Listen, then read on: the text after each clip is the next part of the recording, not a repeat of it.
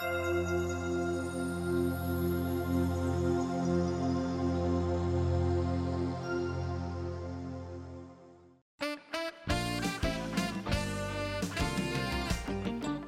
Welcome to the West Virginia Soccer Association Beyond the Pitch podcast here on the West Virginia Soccer Association Digital Network.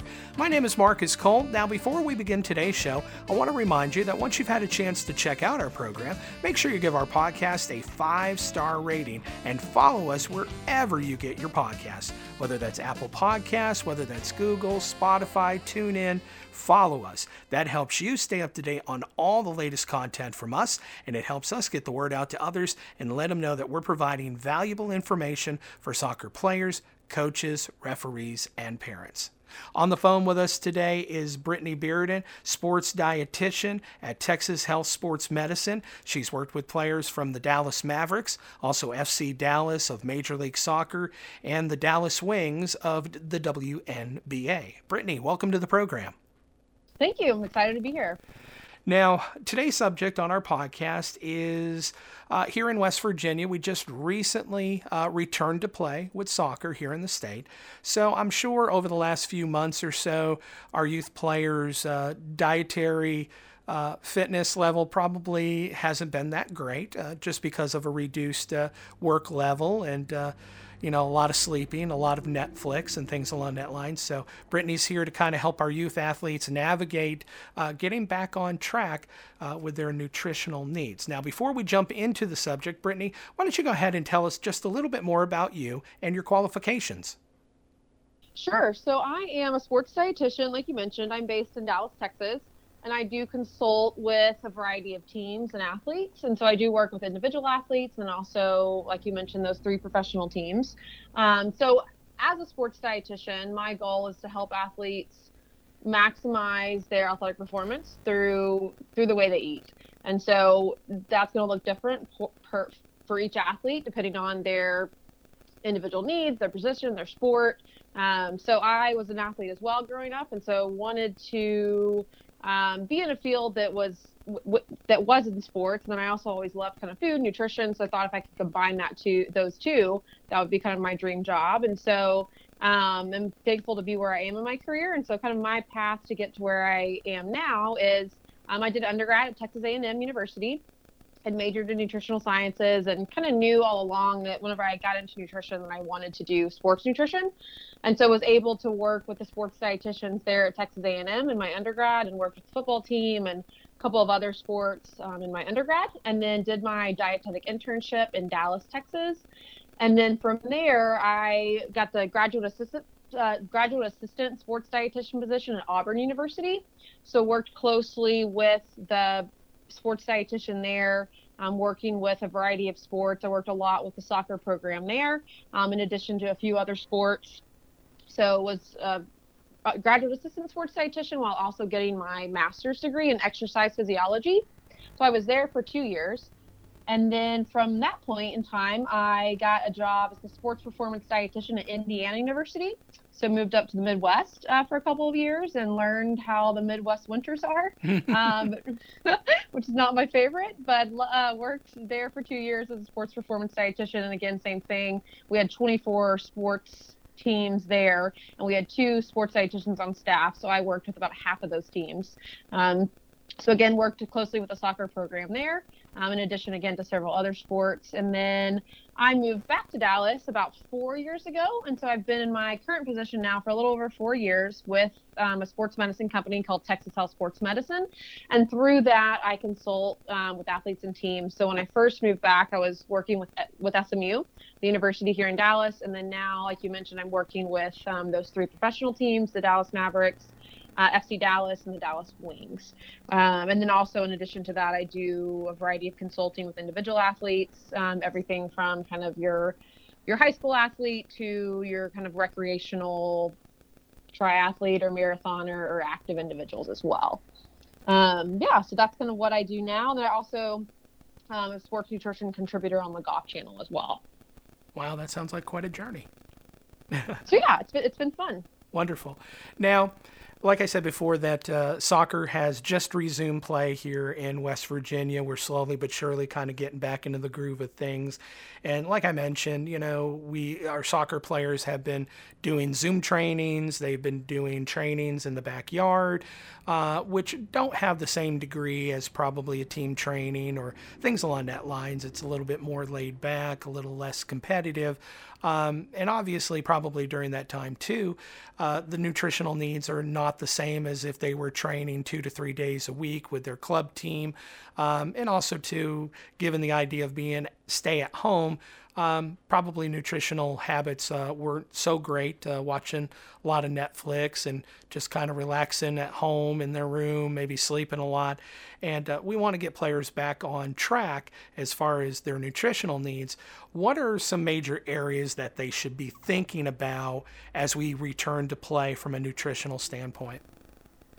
Yeah, there's going to be several things that we do want to pay attention to. And I think, kind of like you were saying, like, especially the past couple of months, everything has been off. And so uh, your eating schedule and your eating habits are very connected to your daily schedule. So when your daily schedule gets disrupted and it looks different, or if you don't really have a schedule, then I, that really impacts your eating schedule. And so I think it's as you, as we're starting to return to more, more normal of a schedule, get into a, a, a good eating schedule you know so you're eating consistently and you you you can design that based on what your daily schedule looks like with commitments you may have but then also especially your training sessions. So when depending on what time of day you're training or if there's multiple trainings just designing a good eating schedule around that that's going to, going to include three meals and then most likely several snacks as well. So you just kind of design that around the training schedule that day.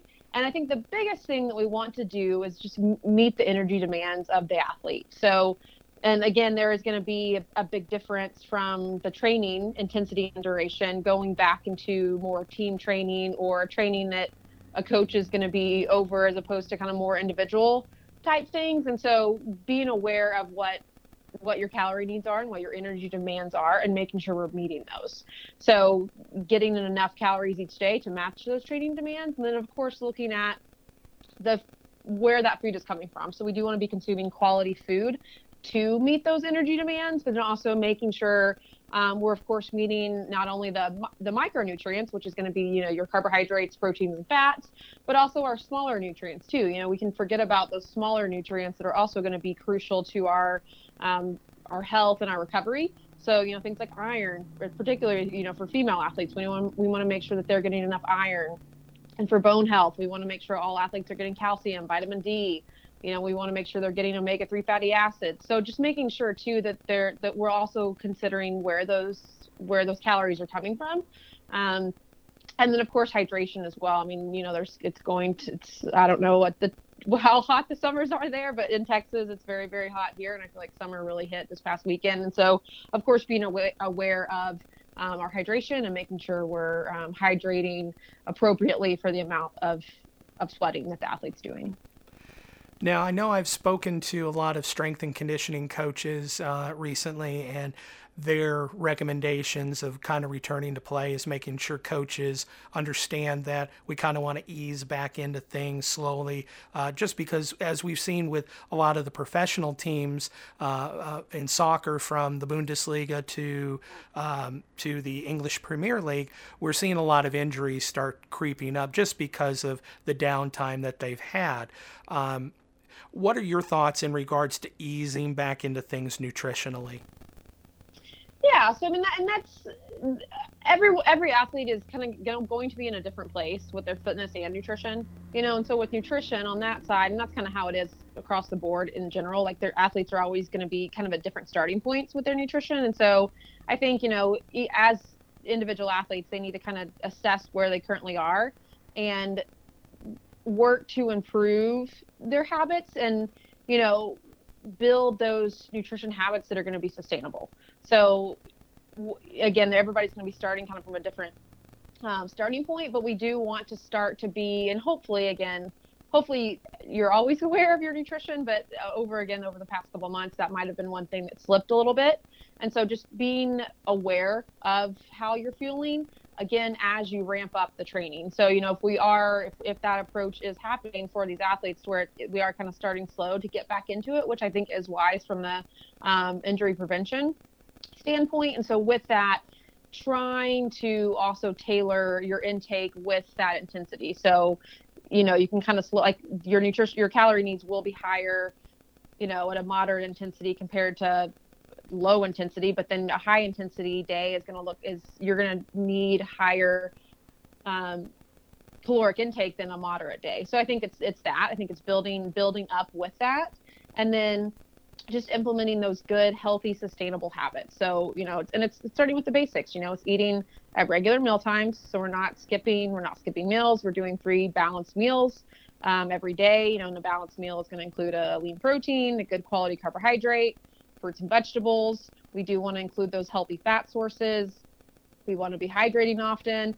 And then sleep, too. You know, sleep is going to be just kind of some other lifestyle factors. Sleep is also going to be a big component of recovery of you know that's when um, growth hormone is released so a lot of things happen during the sleep cycle that we also want to make sure that we're doing to help with injury prevention um, and also with building muscle back up. So, muscle protein synthesis, there's going to be a lot of important things um, that happen while we sleep that's going to benefit that muscle protein synthesis. So, doing all those kind of things from kind of just a basic um, basic day-to-day nutrition habits but then and then also being mindful of you know as you start to as athletes do start to return to play just the the demands on their body are going to be greater. And so, you know, also choosing those anti-inflammatory foods to kind of help with that um, with that muscle recovery and kind of helping to decrease muscle soreness. So again, again, there's a lot of um, sources of those anti-inflammatory foods, but things like berries, uh, pomegranates, cherries, you know, leafy greens, nuts, seeds, salmon, avocados, just some of those good anti-inflammatory foods um, that'll just kind of help again promote that recovery that, that we're wanting. Now, you mentioned earlier about uh, hydration being important during, especially during the summer months. Are there some other key areas that youth players should be concentrating on uh, to stay healthy during these hot summer months?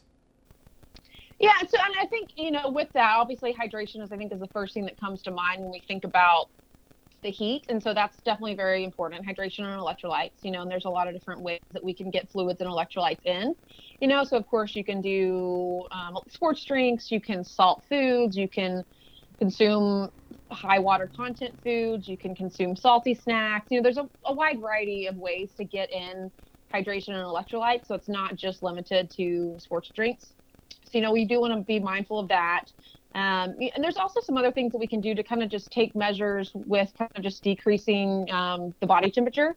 So again, that can be liquids, that can be like electrolyte slushies, that can be ice pops, um, things like that too, that kind of help lower that body temperature whenever you are in very high heat. And then I think too, another thing that we also want to be mindful of is with with high temperatures, that can kind of affect athletes' appetite at times. So mm sometimes after a really hard training session, food may not sound great and they may not like their just their appetite may not be they may not really want to eat. And so if that's if that's happening and they're not eating, that's where if that's you know if that's consistently happening, that's going to kind of be an under fueling pattern that we do not want. And so just being aware too that they do still need to eat regardless of if they want to or not. And so then being creative with how they get in that nutrition. So even if they don't feel like eating a huge meal, maybe you're doing, you know, a pretty um, a pretty big smoothie or you're doing kind of more liquid based things if that's the only thing that does sound good but just to being mindful of recovering well after a session even if you don't necessarily feel hungry now recently with uh, with the shutdown and um, coronavirus and things along that lines uh, we've been dealing with uh, some of our families that have had some financial issues, uh, maybe a parent has lost a job, um, or or any type of financial hardship that goes along with uh, with things along this lines.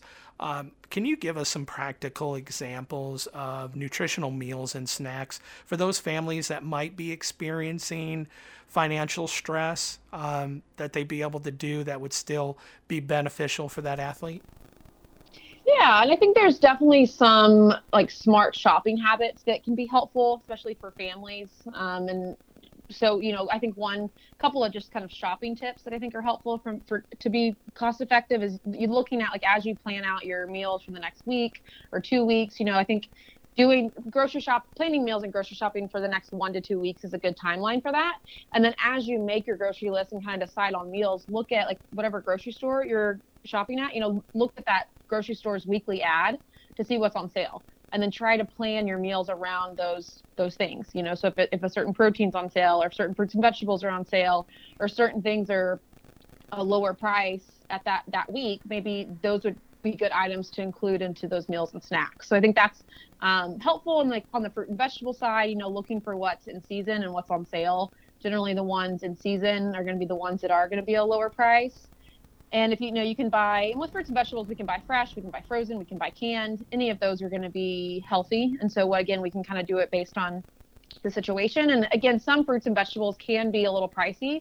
So again, looking at the ones that are going to be cost effective. So on the, you know, some of the cheaper fruits are going to be like bananas, oranges, some apples at times. And then on the vegetable side, you know, spinach, carrots, cucumbers, um, our starchy vegetables, potatoes, sweet potatoes generally those type of things are a little bit more cost effective and so incorporating those type of things into into the meals um, we can get canned items you know beans chickpeas corn we can get canned vegetables.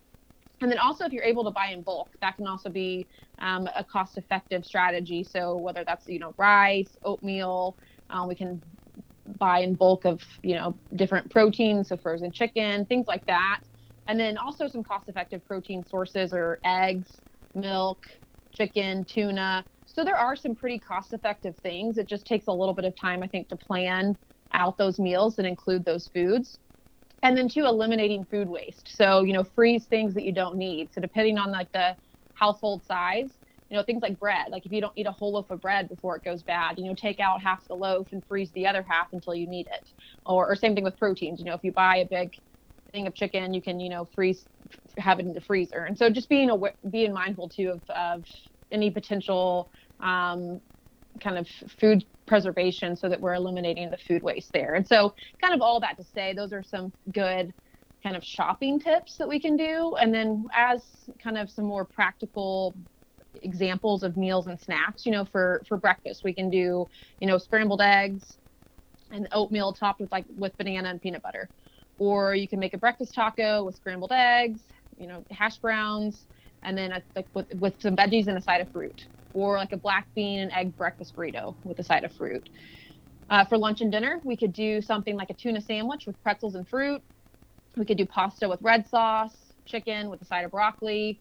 Uh, we could do grilled chicken and do like bake a baked sweet potato, or or do like baked sweet potato fries at home with some green beans.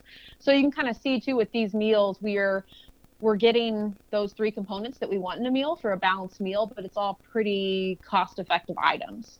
And then for snack examples, we could do apple and peanut butter, string cheese and grapes. We could do a, a PB&J sandwich. We could do deli turkey, crackers and an apple, uh, Greek yogurt and a banana, and then a couple of pre-workout snacks. We could do things like raisins, oatmeal, applesauce. So those are a few examples that we can do um, from the meal side or snack side. Wonderful. Now, correct me if I'm wrong. I, I know that, like, sometimes I've seen articles and seen things on social media that frozen um, and canned vegetables and fruits get a bad rap. So you're saying, for the most part, I mean, maybe not as healthy as as fresh, but there's certainly some equivalence in in that. Yes, they absolutely are. They're they're all great options, and so I think it comes down to you know what your budget your your food budget of kind of what makes sense the most sense for that because we do so with all that we we want to eat fruits and vegetables so it's it's getting those in again whatever's the most practical for that athlete or household you know so if it's if and too there's some other considerations too because if we buy canned or frozen that's going to have a longer shelf life so if you buy fresh produce you're going to have to eat it in the next three to five days depending on what it is so if we buy frozen or canned, that's going to be a longer shelf life. And there's things that we can do too, like if we buy frozen vegetables, just buy just the frozen vegetables without we don't want one that has any kind of like cheese sauce or you know kind of added things we just want the vegetables and same thing with fruit too if we buy frozen fruit just getting that or if we're buying it canned you know looking for it like canned in its own juice or um, things like that, where we're not getting extra sugar or extra things that are not going to be um, nutrient rich. Right. Now, as we kind of wrap things up, Brittany, if you could just give one piece of nutritional advice to our youth soccer players today as they get ready to return or as they're returning to play, what would that be? I would say it would be to prioritize your nutrition, you know, care about what you eat and take ownership of it. Because, you know, with a lot of, as an athlete in an athlete's life, a lot of those, a lot of components of their life are kind of uh, monitored. So, you know, like a team practice, team lift, any of those kind of things, you always have a coach there that's like telling you the, the program, telling you what you're doing, and then watching you do it and making sure that you do it. Where on the nutrition piece, that's not the case. You know, like I'm like I'm not with every athlete that I work with every time that they eat. And so it really becomes then I can give them resources, I can educate them, and you know, if you're working with a dietitian, they can help you with that. But ultimately it's up to you to implement that and do it. And so I think it's eh, care about what you eat and prioritize it. And it doesn't have to you know take up a ton of time but just being mindful of how you fuel on a consistent basis is going to impact your energy your health your recovery your hydration which is ultimately again going to impact you as an athlete and improve your um, improve your game. You know I, I agree with that in the fact that I don't think a lot of, especially our youth athletes, think of their nutritional component as being an advantage of better performance on the field and, and getting a, a, a, head, a leg up in on the competition. Right. Yeah, and I think it's and it, and it does take time, and every, again, everybody is at a different starting point with their nutrition. So wherever kind of you fall with that, you know, just work to implement those consistent habits that you can that you can maintain and, and being disciplined in those so that again you can maximize all the effort that you're putting in on the field. Wonderful. Brittany, if folks have more questions, uh, you're a great follow on Twitter. Uh, if they have any more questions or, or what have you, or just want to follow you, where can they find you online? Yeah, so on Twitter, uh, my handle is Brittany Bearden. And then I also have an Instagram account too that's dedicated to sports nutrition, which is Sports. Um, so either of those two would be good places. Wonderful. Brittany, thank you so much for coming on our program today and talking sports nutrition with our youth athletes as uh, we return to play here in West Virginia. We certainly appreciate it. Yeah, absolutely. Thanks for having me. And thank you for listening to the West Virginia Soccer Association Beyond the Pitch podcast here on the West Virginia Soccer Association Digital Network. Now that you've heard our show, make sure you give our podcast a five star rating and follow us wherever you get your podcasts. We'll be back next Thursday with another episode, so we hope to see you next week. Take care.